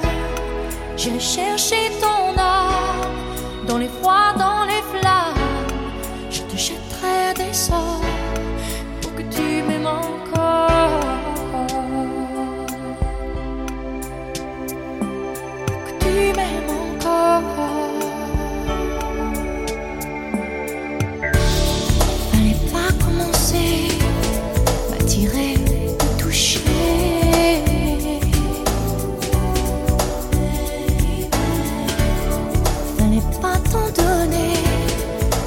sais pas jouer.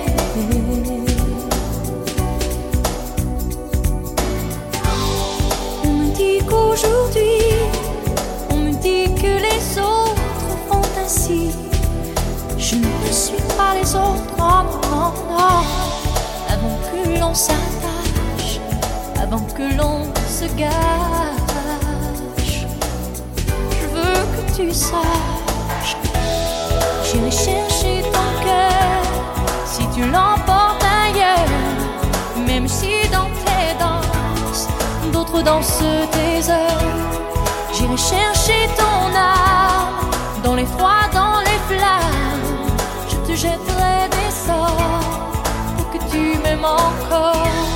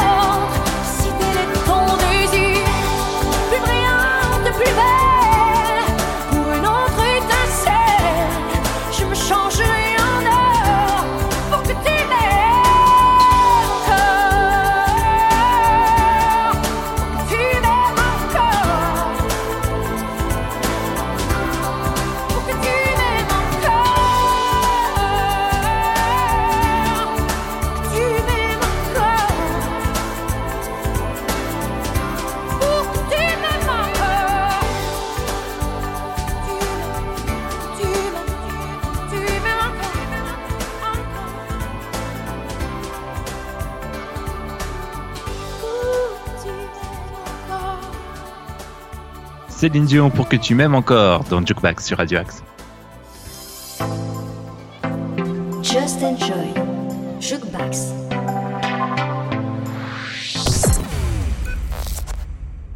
On va continuer, Eric, euh, un peu sur la carrière euh, d'auteur euh, pour d'autres artistes de, de Jean-Jacques Goldman.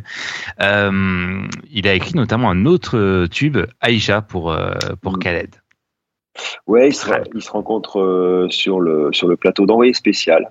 Euh, évidemment, euh, évidemment, on peut pas, euh, on peut pas échapper à la politique, c'est-à-dire entre en- entre guillemets, pardon de cette expression, mais le juif et l'arabe qui, qui discutent ensemble. Et c'est d'ailleurs pour ça qu'ils sont réunis sur le plateau.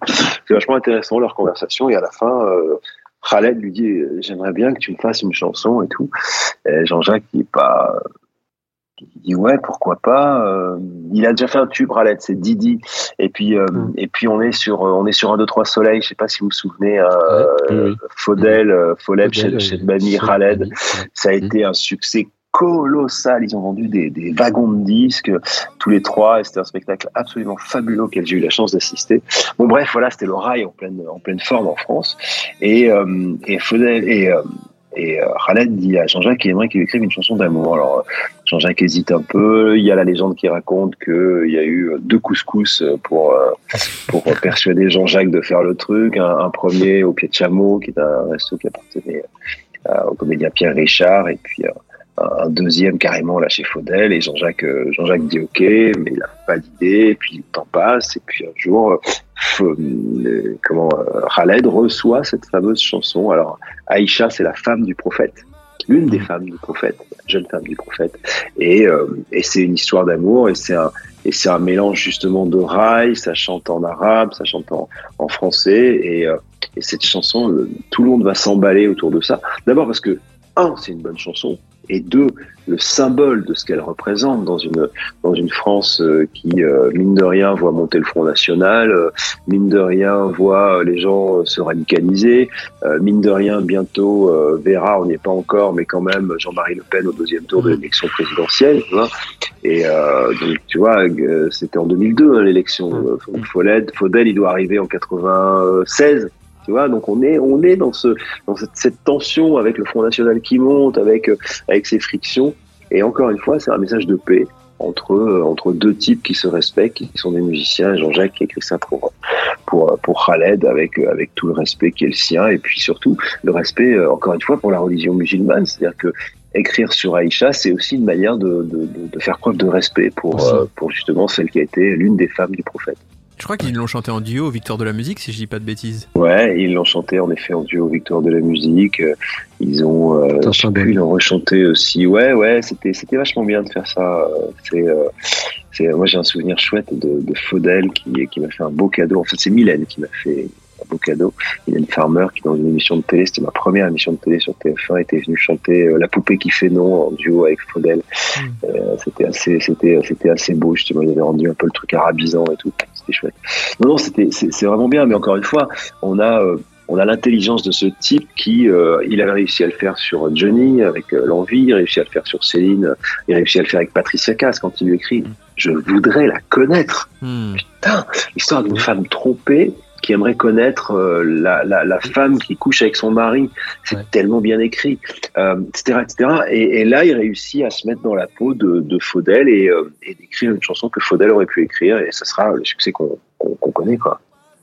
Alors on enchaîne avec les succès parce que ça, ça n'en pas finir avec Jean-Jacques. Euh, celui d'après, c'est pour un, un, un chanteur euh, bah, euh, qui c'est pas sans, un- sans une certaine émotion qu'on va qu'on va en parler et euh, de cet autre tube parce que il a écrit pour euh, un artiste qui nous a confié récemment euh, devoir se mettre en pause pour affronter la maladie. Il s'agit de Florent Ah oui. Pagny. Et, Ouais. et avec ce titre, si tu veux m'essayer, alors euh, ça c'est c'est aussi euh, quel chef-d'œuvre. C'est un chef-d'œuvre. D'abord, c'est un chef-d'œuvre, et puis c'est c'est un chef-d'œuvre en péril à ce moment-là. Ouais. Florent. C'est-à-dire que il est vraiment en tanasse. Florent, il a commencé par faire ses chansons tout seul, et puis à un moment, euh, il tue moi, et puis à un moment, il est avec Vanessa Paradis, poursuivi par les paparazzi. Il écrit presse qui roule, me casse les couilles. Euh, il s'en- marre aujourd'hui, mais à l'époque, ça lui a fait du tort, vraiment. hein. Et euh, donc, il a pris la presse sur la gueule, euh, les patrons de radio, mais on va pas passer ça et tout, et, et il va vraiment avoir un moment de disgrâce, dormir dans sa voiture à un moment. euh, il va être récupéré par. euh, J'ai appris l'histoire parce que c'est Florent un jour qui m'a invité chez lui pour une émission. Philippe Stark qui va lui prêter une maison alors que Florent est à la rue et il s'installe sur euh, euh, à, à ici les Moulineaux là sur l'île, euh, la petite île qu'il y a en, en face de Canal Plus là. que Stark a une maison là-bas et il prête une, une, une de ses maisons là-bas. Et, voilà. Et, et en fait personne trop s'approche de s'approche de Pani et Goldman lui offre cette chanson. Et il a la sublime intelligence de la signer Sam Brevsky et, euh, et, et en fait euh, personne sait trop qui est Sam Brevsky il a plein de il a plein de pseudos hein, Kepler. euh, J. Kepler. euh, J. Oménor, euh, pour homme en or, c'est euh, voilà. Il a Sweet Memories aussi au début de sa carrière, euh, voilà. Et, et pourquoi Brevsky bah, Tout simplement parce que Goldman expliquera ça. euh, il a fait ça aussi pour Patricia Cass.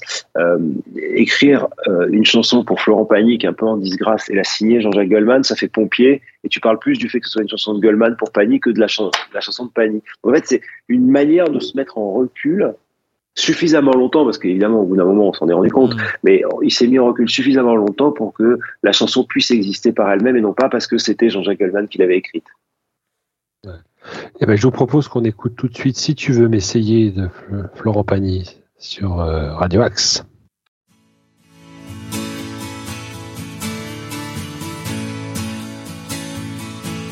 Si tu veux m'essayer, même une semaine. Si tu veux m'essayer, c'est pas un problème. Si tu veux m'essayer, ma tête et mes veines, mon corps et mes idées mes peurs et mes haines. Je me ferai tendre pour t'apprivoiser, pour te garder, pour te défendre. S'il le faut, je me ferai sorcier. Si tu veux m'essayer, sans jurer toujours, juste pour y goûter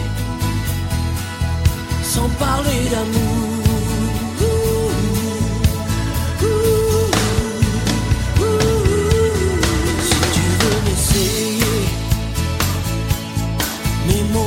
Caresses, me prendre me jeter, sans que l'on se blesse. Si tu veux m'essayer, si ça t'intéresse, sans vraiment t'engager, mensonge et promesse, je serai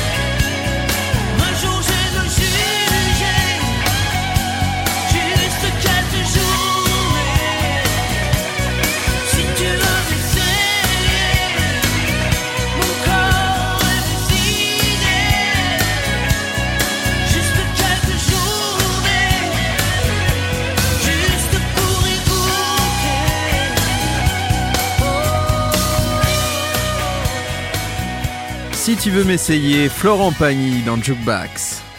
You're listening to only the best internet radio station in the world. No, the universe. Ça, c'est du jingle. On revient tout de suite avec Eric Jean-Jean, c'est sa playlist. On parle de Jean-Jacques Goldman. Fifi. Ouais, et ben écoute, on, on va on va continuer euh, bah, pour un, dernier- un dernier titre euh, concernant une chanson qu'il a offerte à, à- un artiste. Et là, il s'agit d'une chanson que j'aime beaucoup aussi, euh, qui a été écrite pour Gérald de Palmas, qui s'appelle J'en rêve encore. Euh, c'est euh, c'est un un sauvetage encore une fois. C'est marrant, c'est un peu le même schéma que c'est un peu le même schéma que, que Florent Pagny.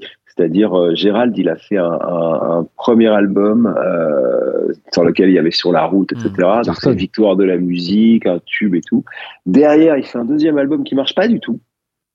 Et, euh, et là, c'est le vide. Euh, il y arrive plus. C'est panique, page blanche, tout ça. Entre temps, il fait partie des enfoirés. Et, euh, et, et je pense qu'il doit avoir parce que Jean-Jacques, Jean-Jacques et lui, ils ont un peu le même profil, ils s'aiment bien, je crois. Tu vois, c'est un peu deux deux types qui ont l'air un peu timides comme ça, mais qui sont assez chambreurs, euh, qui ont un humour deuxième degré, tout ça. Et donc il lui dit, euh, j'y arrive pas. Est-ce que tu peux m'écrire une chanson? Et, euh, et Jean-Jacques lui écrit, j'en rêve encore. Et, euh, et, euh, et bien sûr, euh, la chanson donc, qui parle, qui parle d'un type qui vient de se faire quitter, ce qui n'était pas du tout autobiographique à l'époque, en tout cas pour Gérald de Palma, c'était avec sa femme qui était très importante pour lui, tout ça. Et, et puis, putain, c'est quand même bien écrit, hein, son corps, est dans ton corps, j'en rêve encore. Enfin, tu vois, c'est fou. C'est et, et donc c'est une chanson sur la jalousie et, et- et le fait d'avoir été quitté.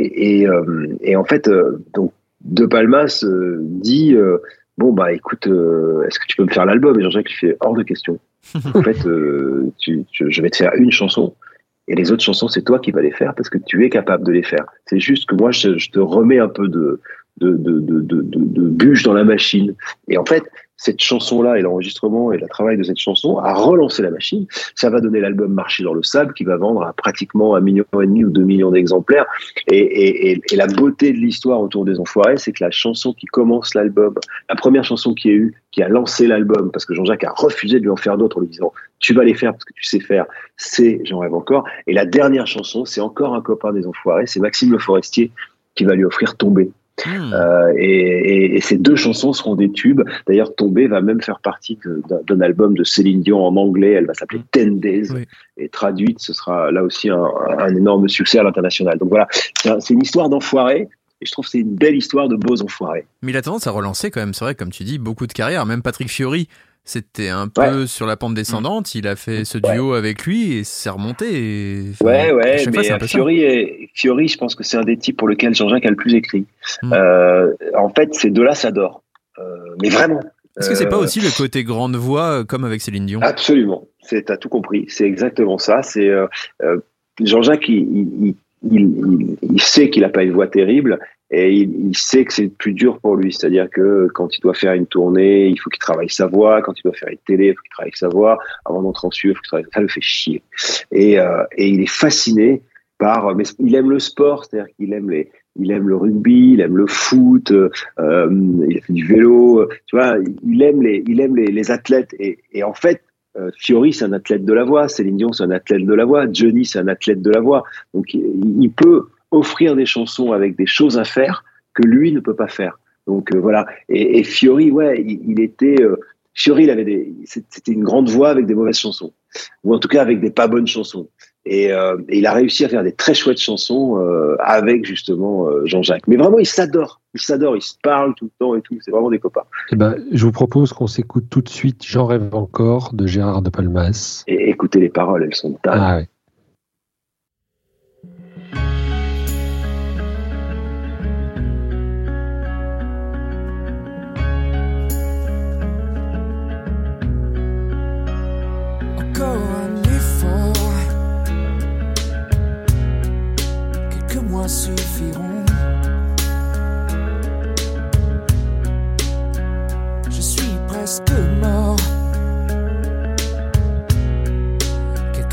et c'est bon. Supprimer les traces, la moindre trace, ce qui reste de candeur.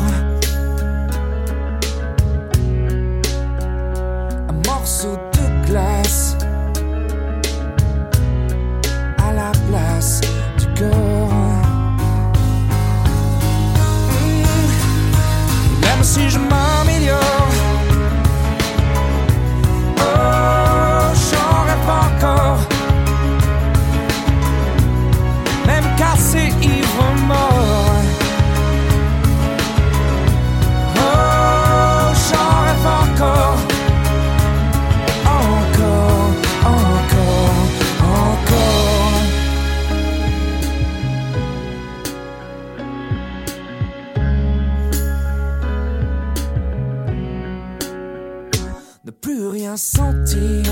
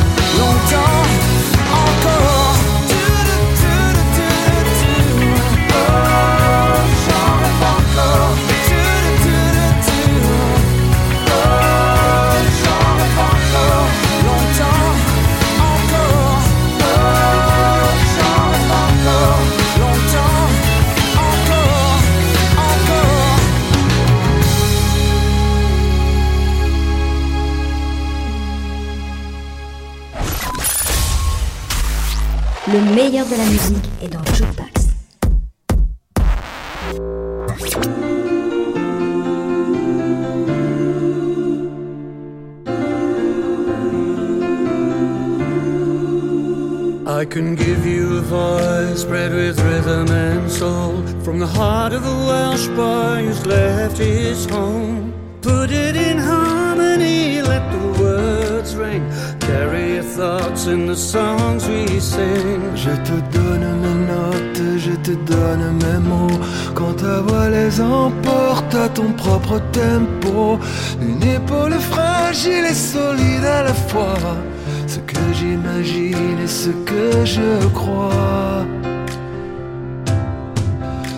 te donne toutes mes différences, tous ces défauts qui sont autant de chances. On sera jamais des standards, des gens bien comme il faut.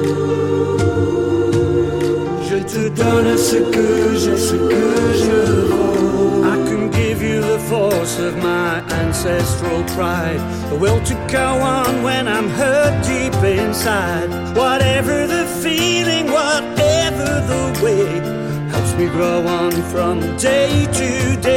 Je te donne nos doutes et notre indicible espoir, la question que les routes ont laissée dans l'histoire. Nos filles sont brunes et l'on parle un peu fort, et l'humour et l'amour sont nos trésors. Je te donne toutes mes différences ces défauts qui sont autant de chance. On sera jamais des standards, des gens bien comme il faut. Je te donne ce que j'ai, ce que je vaux.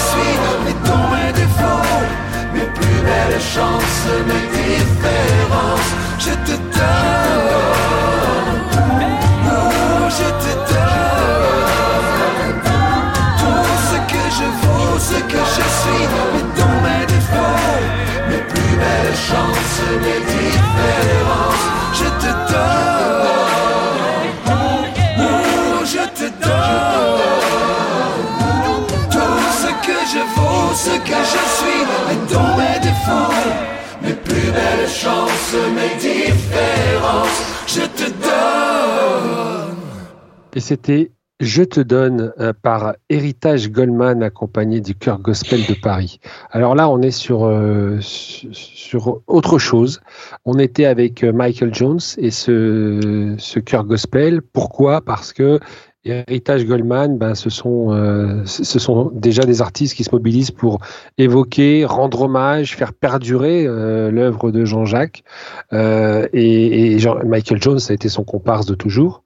Et, et là, euh, ils ont sorti un album que j'ai eu, euh, le- enfin, j'ai- dont j'ai pu entendre des extraits avec grand plaisir en live dans ton émission de- du, du mois de février. Euh, et alors, c'était magnifique. En fait, euh, ils ont, euh, c'est la volonté de producteur de faire une collection qui s'appelle Héritage. Je pense qu'il y aura Héritage Piaf, euh, Héritage, je sais pas quoi. Euh, et euh, pour Goldman, on est allé voir Eric Benzi. Alors, qui est Eric Benzi? C'est euh, l'ancien chanteur d'un groupe des années 80 qui s'appelait Canada. Et, et c'est Michael qui les voit chanter. C'est marrant, c'était trois, trois fois deux frères Canada. Et euh, Gilda Sarzel, Eric Benzi, j'ai oublié le nom du troisième, Guirao, Patrick Guirao, et, euh, euh, qui par la suite ont fait plein de trucs. Hein. Et, donc euh, ils se rencontrent avec Jean-Jacques, euh, et puis ça, ça match. Du coup, ils font la première partie de la tournée Frédéric Goldman Jones, la première. Et, euh, et Jean-Jacques devient ultra pote avec eux, et donc notamment avec Eric Benzi. Et Eric Benzi va être le producteur en fait euh, des, des, des albums Frédéric Goldman Jones, euh, Rouge, notamment en passant, chanson pour les pieds. C'est-à-dire qu'il va devenir le complice de production de, de, de Jean-Jacques. Jean-Jacques, c'est marrant parce que justement dans le cadre de ce, travail-là, je la fais courte parce que je, digresse, mais euh, en fait pour euh, pour le pour euh, pour, pour ce, cette émission, j'ai rencontré Eric Benzi. C'était la première fois que je le voyais. Je, savais qui c'était et puis j'avais beaucoup lu et, et écouté l'interview de lui. Et il me disait en fait comment travailler Goldman. Et c'est génial, c'est-à-dire que Goldman, il arrive avec une idée assez précise de ce qu'il veut. Même très précise de ce qu'il veut, et il aime pas passer beaucoup de temps en studio. C'est-à-dire que lui, il bosse, il enregistre, il voit les trucs, et, euh, et après, euh, il faut qu'il y en ait un qui se fasse chier à chercher le bon son de cymbale, le, le bon son de caisse claire, le bon son de gratte, etc. Et celui en question, c'est Eric Benzi. Pendant ce temps, Jean-Jacques, il va jouer au tennis. Et, et, et il revient de temps en temps ramasser les copies. Et, le binôme, c'est vachement bien, c'est vachement bien resserré au point que c'est ensemble qu'ils vont faire l'album 2 de, de Céline Dion, Eric Benzi et Jean-Jacques Goldman. Donc voilà, c'est euh, c'est un type important. Donc ils sont allés voir Jean-Jacques, euh, Eric Benzi et, euh, et Eric se dit bon bah à un moment, euh, Eric il, il voulait pas des, des stars pour chanter sur ça, il voulait le cœur gospel parce que le gospel, on a parlé tout à l'heure des, des Red Mountain Gospelers et, et plein de choses. Donc euh, il, il voulait une espèce de fil conducteur. Donc c'est le cœur des gospels qu'il avait rencontré par ailleurs sur d'autres projets, etc. Et puis ensuite, euh, ensuite il, euh, il, il s'est dit bah je vais appeler Michael. Donc Michael est venu pour chanter sur Je te donne, qui était qui était sa partition. Puis après les artistes, etc. Marina Kaye et tout ça. Et ça va donner euh, alors des chansons. Je suis euh, je suis euh, très enthousiaste de les voir sur scène et de les entendre en live. Je l'étais un tout petit peu moins sur le disque, mais en fait, euh, c'est très beau. C'est très beau et très, euh, euh, très, euh, très doux. Voilà. Donc toutes les Ouais. chansons qui parfois étaient rugueuses de Jean-Jacques, etc., ont été euh, adoucies et, et le fil conducteur, c'est justement cette voix gospel. Donc, euh, en fait, il a traité les chansons de Goldman, Eric Benzi, comme si c'était des standards de Sinatra. euh, enfin, tu vois, il y a, il y a des, c'est c'est un peu une tradition américaine. Tu sais, quand tu prends Fly Me to the Moon ou que tu prends Feeling Good, des choses comme ça, et qui a été reprise mille fois. Et donc, on considère que c'est un standard, donc on peut déstructurer la chanson. Donc, sur disque, ça donne un, projet qui est le projet X, mais c'est surtout vachement intéressant parce que ils vont monter sur scène, qu'il va y avoir des artistes qui vont chanter les chansons, puis le cœur gospel derrière, ça respire vraiment fort. Et donc, du coup, c'est une manière de continuer à faire vivre l'œuvre de, de Goldman. Et ça, Goldman est très sensible à ça. C'est-à-dire qu'à partir du moment où tu bousilles pas ses chansons euh, et où tu as compris ce qu'il voulait chanter aussi, ben, tu te retrouves dans, dans une situation où, en fait, euh, l'œuvre l'œuvre est en train de se... Tu vois, un peu comme... euh, alors, pardon de la comparaison, si- s'il y a des, des fans de musique classique, je vais me faire arracher les yeux, mais un peu comme du Mozart que tu peux jouer euh, des siècles plus tard, euh, tu vois. Ils ont envie de considérer l'œuvre de Jean-Jacques comme justement une œuvre qui, qui peut se détacher du personnage de Jean-Jacques Goldman. Et ça, c'est assez nouveau comme approche, et c'est vachement intéressant, et c'est et c'est dans ce cadre-là que, que Eric Benzi a travaillé la collection. Eh bien, en tout cas, Eric, tu nous as offert un grand moment ce soir et, et toi aussi, tu fais perdurer l'œuvre de Jean-Jacques Goldman. Et, et ça, bah, rien que pour ça, on te dit un grand merci. Euh, un, grand merci pour euh, ta participation et ta, ta gentillesse parce que tu as toujours, euh, euh, dès que je t'ai sollicité, tu as toujours, t'as tout de suite dit, mais bien sûr, avec grand plaisir. Et ça, c'est euh, c'est vraiment Après, il faut cool. caler la date, c'est tout. C'est ça. Après, il faut juste arriver à se caler. Euh, mais, mais en général, c'est finalement c'est facile quand même. hein. En tout cas, ça s'est bien goupillé. Euh, et et c'était pour nous euh, vraiment un grand grand moment. Alors, on va se quitter bien sûr en musique parce qu'on a parlé de ces artistes qui ont chanté du Goldman, mais ces artistes connus ou reconnus. Et il y, a, y a aussi des artistes amateurs ou, ou- ou professionnels aussi, mais moins connus. Tu voulais dire quelque chose, Arnaud Oui, une dernière question. Selon toi, Eric, est-ce qu'il reviendra un jour sur scène? Jamais? Non, il aime pas ça. Euh, non, il aime pas ça. J'en ai parlé aussi avec Eric Benzi la vendredi. Il dit, il faut qu'il en ait besoin. Alors, qu'est-ce qui peut provoquer le fait que Goldman ait besoin de monter sur scène? La thune? Non. Il, est- il a plus de thunes qu'il qu'il n'en voudrait lui-même. Euh, la gloire, c'est pas son truc. Euh, qu'est-ce qui, tu vois, eh, quoi? Alors, il y a, un truc, c'est que plus le temps passe, plus il sait que s'il fait un album un ton en dessous, tout le monde va lui tomber dessus.